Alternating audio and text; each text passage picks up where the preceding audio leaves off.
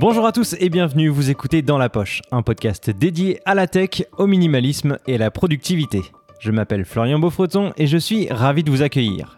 Vous l'aurez peut-être remarqué, j'ai pris une petite pause pendant l'été, mais il est temps de se remettre devant le micro pour une nouvelle saison. Si vous ne me suivez pas sur YouTube et Instagram, je vous invite à le faire pour comprendre la raison de cette pause bien méritée durant l'été. Nouvelle saison du podcast et on va tester des choses un peu différentes dans le cours de l'année. Et je vais commencer dès aujourd'hui en vous présentant un ami qui va intervenir régulièrement avec moi dans ce podcast. Si vous êtes prêts à me suivre dans cette deuxième saison du podcast, je vous invite à mettre votre casque sur vos oreilles, à ranger votre smartphone dans votre poche et c'est parti.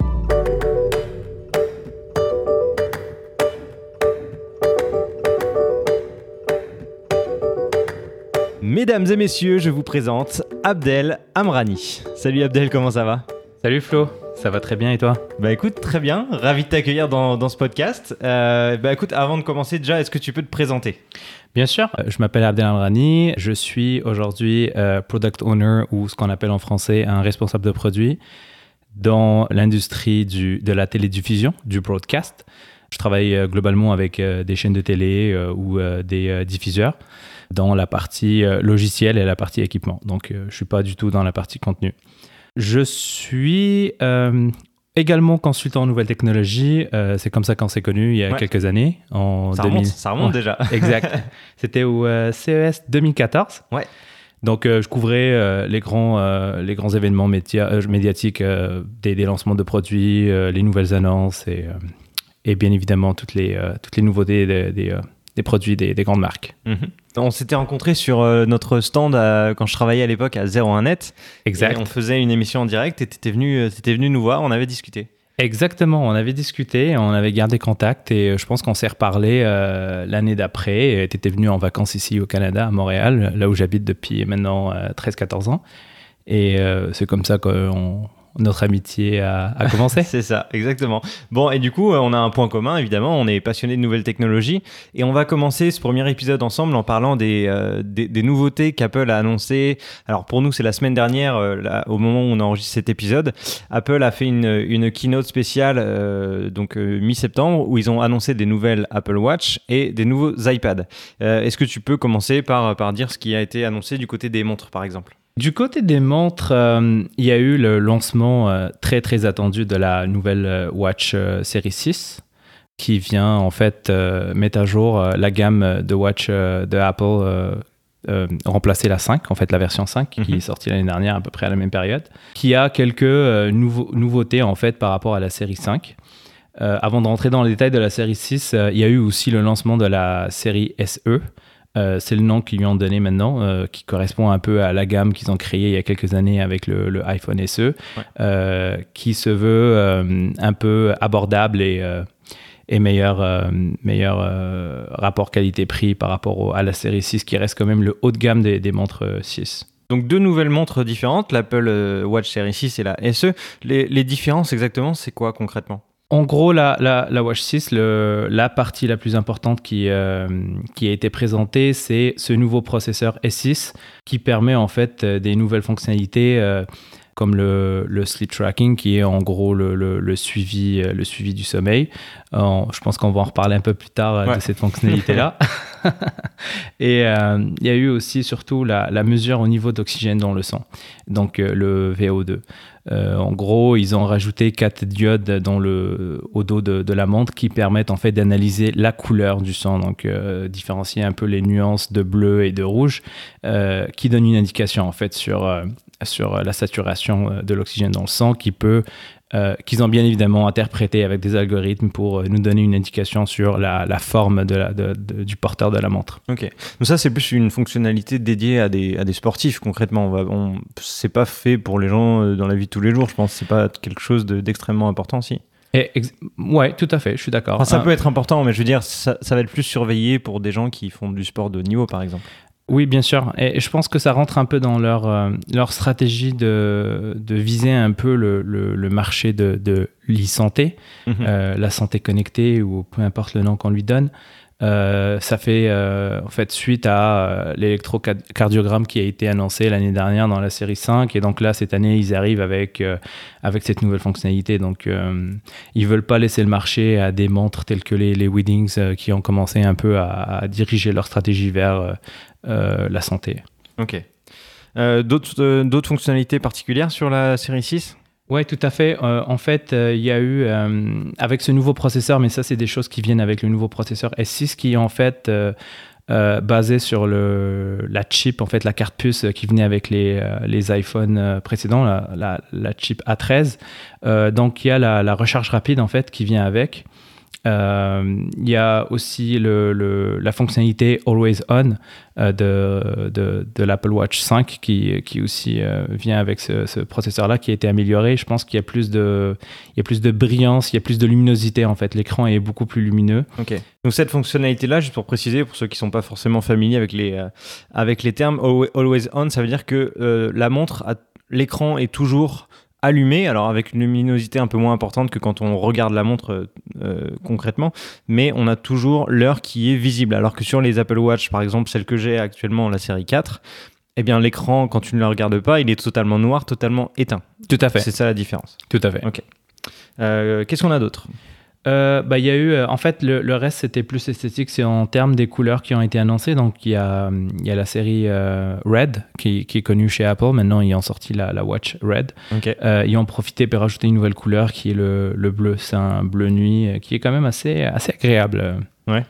Tu craquerais pour ce modèle-là si tu devais l'acheter? Honnêtement, j'ai pas vu assez d'améliorations depuis la série 3 pour changer de montre. Personnellement, j'ai encore la série 3 qui marche super bien, la GPS cellulaire, qui marche très très bien, elle répond quand même assez rapidement, donc je sens pas encore le besoin de changer de montre. Ok. Donc au niveau des fonctionnalités, globalement, c'est à peu près tout ce qu'il y a de nouveau, c'est ça? Exact. Ils ont rajouté des nouvelles, il y a pas ça, des faces, des arrière-plans sur la montre qui ont été ajoutés avec cette version-là.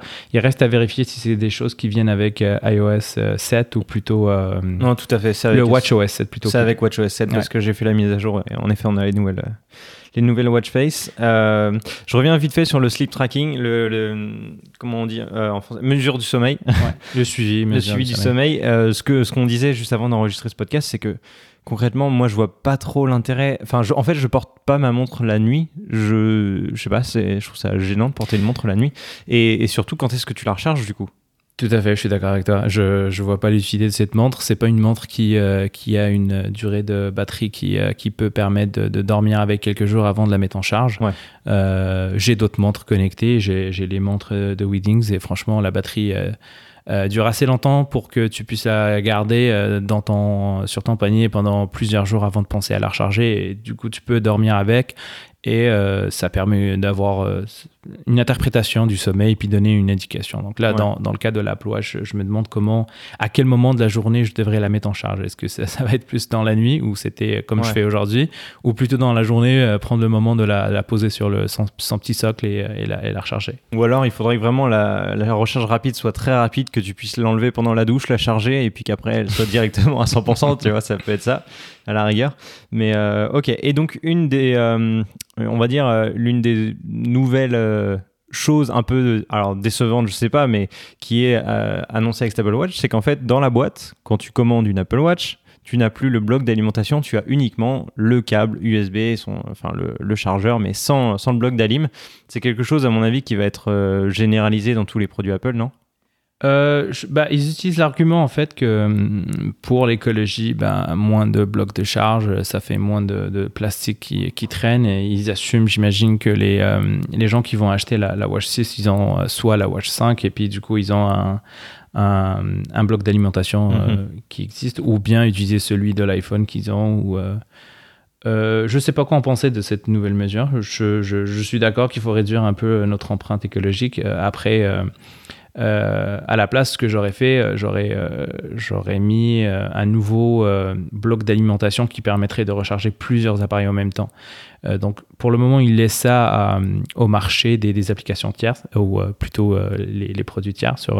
Donc, il y a des compagnies comme Anker, comme Newer, comme Ugreen sur Amazon qui permettent qui vendent en fait ce genre de petits chargeurs-là. Donc, pour le moment, ils ne rentrent pas dans ce marché-là. OK. Mais après, c'est vrai que c'est un faux problème en soi, parce que beaucoup de gens ont déjà chez eux des petits blocs d'alimentation d'anciens produits qui, eux, fonctionnent encore très bien. Donc, c'est vrai que c'est pas non plus... Un si gros problème que ça, mais bon, c'est à noter quand même qu'il n'y a plus ce bloc d'alim. Moi personnellement, j'ai arrêté d'utiliser ces petits blocs qui viennent avec les produits depuis un bon moment. Ouais. J'ai un bon bloc qui est connecté à ma table de chevet, et puis à chaque fois que j'arrive le soir, mon câble est déjà branché sur ce bloc là, donc que ce soit le téléphone, que ce soit la montre, il automatiquement branché là-dessus, donc okay. Et du coup je me retrouve avec plusieurs petits blocs dont je me sers jamais. Ouais. Ok, donc ça c'était pour l'Apple Watch Series 6, et pour la SE, qu'est-ce qu'il y a de différent par rapport à cette version-là ? En termes de prix, ça, je pense que c'est le truc le plus important. Si on fait une petite comparaison rapidement, en fait, la Watch 6, elle commence à partir de 429 €, annoncée à 399 dollars US. Ouais. Tandis que la Apple Watch SE, elle est à 299 €, là, pour la version GPS, bien sûr. C'est le début de la gamme, qui correspond à, je pense, 399 ou plutôt c'était 349 € pour la partie cellulaire. Ouais. Ok. Donc, le prix, j'avoue que le prix c'est quand même très très intéressant, surtout si on fait la comparaison avec la Watch 6. En termes de fonctionnalité, ce qui va manquer, c'est ce qu'on a dit, la mesure du taux d'oxygène dans le sang. Donc, pour les gens qui ne sont pas intéressés, en fait, c'est la même montre. Il n'y a pas non plus le électrocardiogramme qui venait déjà avec la Watch 4, donc ils ne l'ont pas mis sur cette version-là.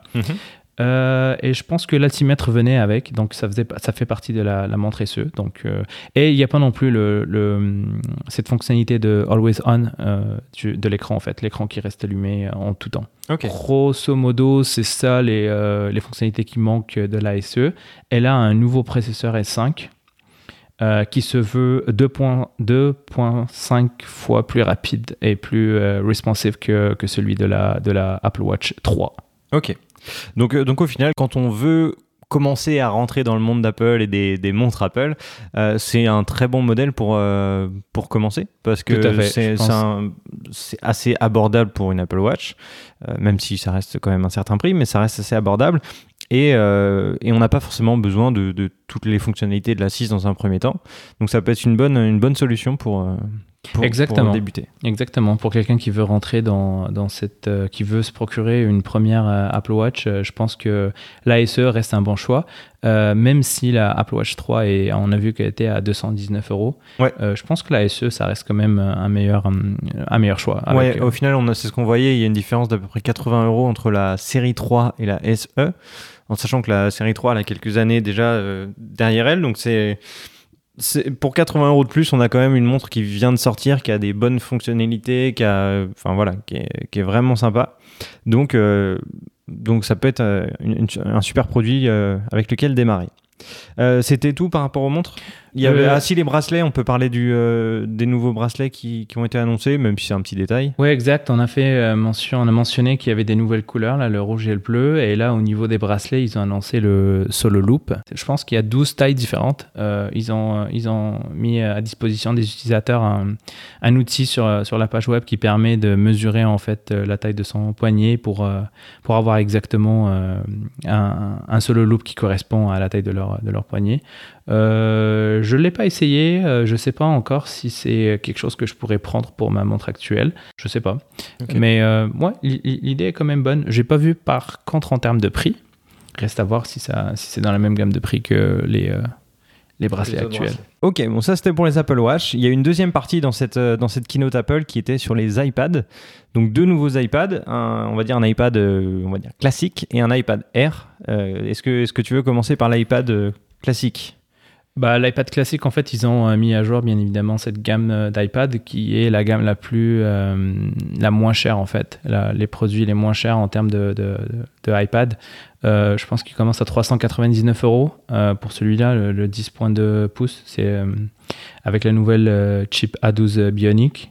Donc, ils ont juste rajouté, ils ont utilisé une chip qui existait avant sur d'autres produits, sur ce nouvel iPad. Donc, j'imagine ça va être beaucoup plus rapide et puis...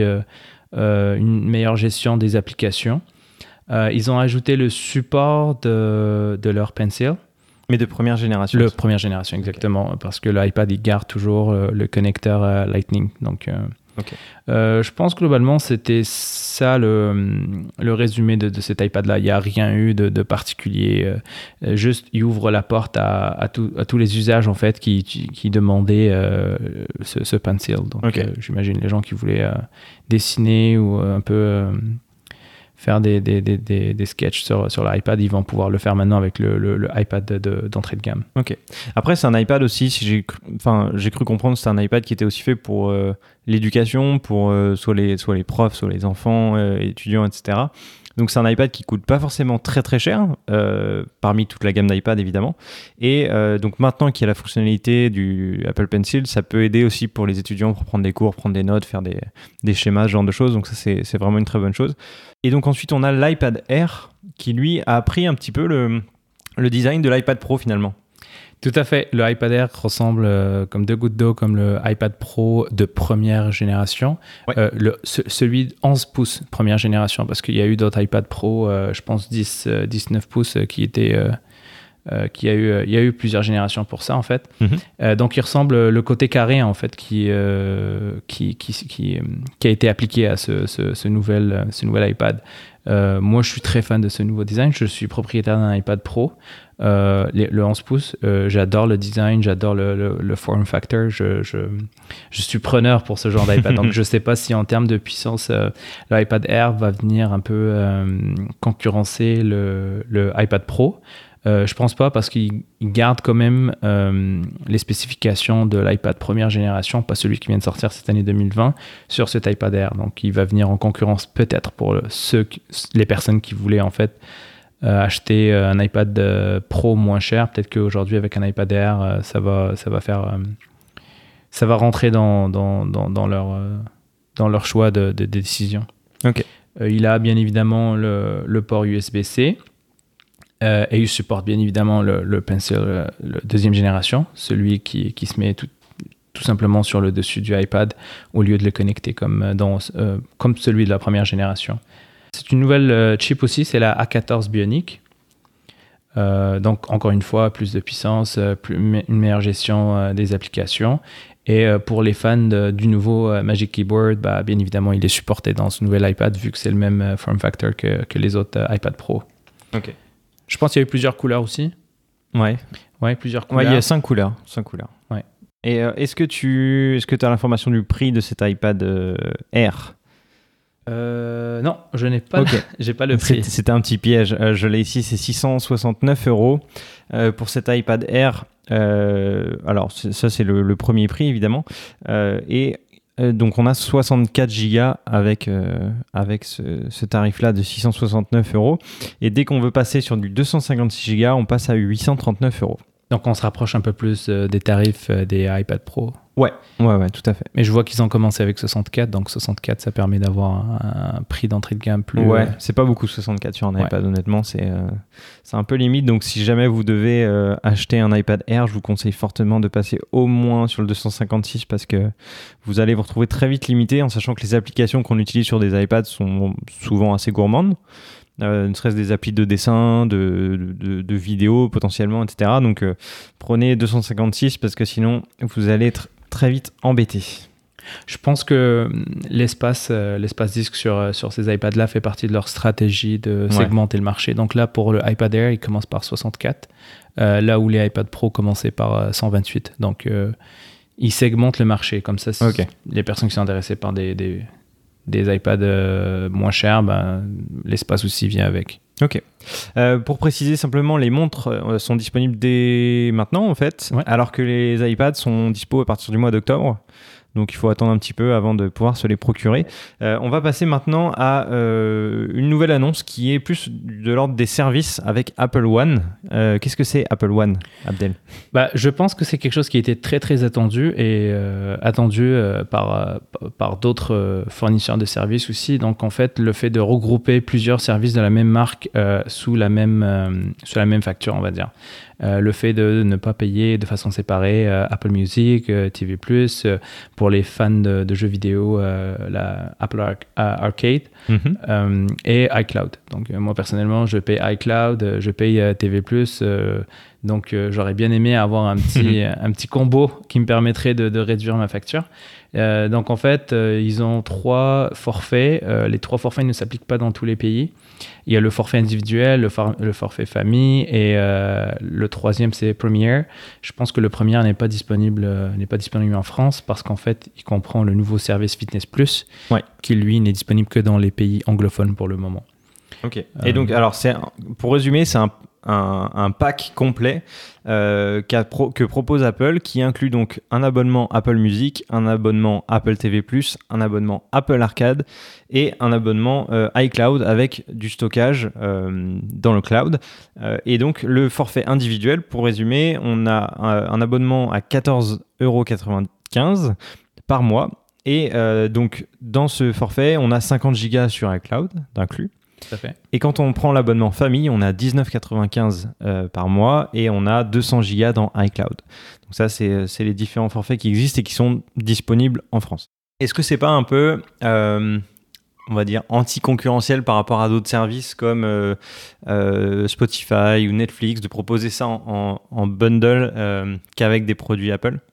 Tout à fait, je suis d'accord avec ce point-là. Je pense qu'ils ont un net avantage en ce moment sur les autres fournisseurs de services parce que déjà dans les services qu'ils proposaient, il y avait le service télé, le service musique, le service jeu, stockage dans le cloud. Donc je pense qu'ils prennent un pas d'avance sur d'autres marques qui elles en fait sont obligées d'avoir des ententes avec d'autres marques comme Spotify par exemple, qui fait une entente avec Netflix pour pouvoir offrir un service qui va couvrir ces deux services. Je sais qu'en France, il y a des chaînes de télé qui maintenant comprennent dans leur bundle, dans ce groupe de services qu'ils proposent, comme Canal+. Je pense que tu peux avoir Netflix avec, et je pense que tu peux même avoir un compte individuel Spotify. Ok, parce que c'est vrai que pour ces tarifs-là, ce serait cool de pouvoir choisir. Par exemple, à la place d'Apple Music, tu prends Spotify, à la place d'Apple TV+, tu prends Netflix ou Amazon Prime, et puis tu prends autre chose pour les jeux, et puis au lieu d'iCloud, tu pourrais prendre un forfait, j'en sais rien, Dropbox, OneDrive, ce que tu veux. Et puis tu pourrais à la carte choisir un petit peu ton abonnement, ce serait assez cool. Mais là, c'est uniquement pour les produits Apple, donc on peut espérer peut-être qu'un jour qu'on aura cette possibilité-là de choisir et d'avoir un bundle mais personnalisable. Exactement, j'ai bien hâte de voir la réponse de la concurrence. Après, à voir si c'est possible, parce que comme c'est pas une même entité, c'est aussi compliqué. On va parler d'une dernière chose assez rapidement, c'est AppleCare Plus. Alors moi, je suis pas trop touché par cette assurance, on va dire là, mais toi, je sais que tu l'as pris pour tes iPhones notamment. Est-ce que tu peux m'expliquer l'annonce qu'a fait Apple à ce sujet ? C'est une annonce en fait qui est passée un peu en dessous des radars. J'ai pas vu beaucoup de médias en parler. En fait, AppleCare Plus, c'est la garantie qu'on prend avec les appareils Apple en fait pour une garantie de 2 ans qui couvre en fait avec les anciens termes en fait ça couvrait un incident par année. Pour la durée de couverture totale de 2 ans. Donc, tu avais un incident par année. Ils ont doublé maintenant. Pour le même prix, AppleCare Plus n'a pas augmenté de prix. Mais en fait, maintenant, ça couvre 2 incidents par année pour un total de 4 pour les 2 ans de la couverture. Ce qui est quand même très intéressant pour les personnes qui ne font pas attention à leur... à leur téléphone, à leurs iPads et ainsi de suite. Pour tous les maladroits, ça peut valoir le coup de prendre AppleCare Plus. Exactement. Et enfin, dernière chose qu'on avait notée, c'est Apple qui est toujours dans son ambition d'être neutre en émissions carbone et qui a pour objectif d'ici 2030 d'être 100% neutre en émissions et en émissions carbone et donc d'être une compagnie très environnementale, on va dire. Exact. Donc, j'imagine que ça fait partie de leur message marketing pour diriger la compagnie vers des décisions un peu plus qui font plus attention à l'écologie. On verra d'ici 2030 c'est quoi qui va se passer. Et, c'est bien de le mentionner aujourd'hui et de lancer déjà les attentes par rapport à ça. Ok.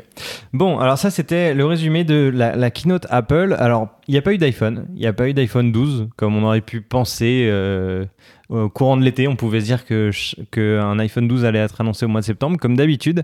Mais en grande partie à cause du Covid ou du coronavirus, ça a été retardé. Donc, on peut s'attendre à une nouvelle keynote d'ici le mois d'octobre, je pense, où on va pouvoir découvrir des nouveaux iPhones et on pourra en reparler à l'occasion. Tout à fait, exactement. Il y avait autre chose à préciser ou c'est tout bon par rapport à cette keynote? Est-ce qu'on a oublié des choses, Abdel? Je pense que pour le iPad Air, on n'a pas mentionné qu'il n'y a pas de Face ID, c'est plus un Touch ID sur le bouton. Exact. Il n'y a plus de Face ID et en fait, avec les masques qu'on porte quasiment tout le temps en ce moment, c'est pas si mal. Exact, c'est une bonne décision. Je pense que Samsung doit se frotter les mains en ce moment parce qu'ils ont les deux fonctionnalités qui sont disponibles dans leur dernier téléphone, le Note. Je ne sais pas si c'est le cas pour les Galaxy. Donc aujourd'hui, avec les masques, j'imagine que le Face ID n'est pas très utilisable. Ouais, mais bon, et faut espérer que cette situation s'arrange et qu'on pourra à nouveau vivre sans masque très prochainement. Bon, merci beaucoup Abdel d'avoir participé à ce premier podcast. J'espère que ça t'a plu et que ça vous a tous intéressé. N'hésitez pas à nous dire ce que vous en avez pensé, soit dans les commentaires, le podcast est dispo sur YouTube, ou alors dans Apple Podcast où vous pouvez nous laisser un avis. Vous pouvez évidemment nous laisser 5 étoiles, ça nous fait très plaisir. Vous êtes nombreux déjà à avoir participé et à avoir laissé votre petit avis et votre petite note, donc n'hésitez pas à rejoindre toute cette communauté. Et puis vous pouvez également nous suivre sur nos réseaux sociaux respectifs, sur Instagram notamment si vous voulez. Et voilà, donc on vous met tout ça dans la description et on vous dit à très bientôt pour un prochain épisode. Salut! À bientôt, salut!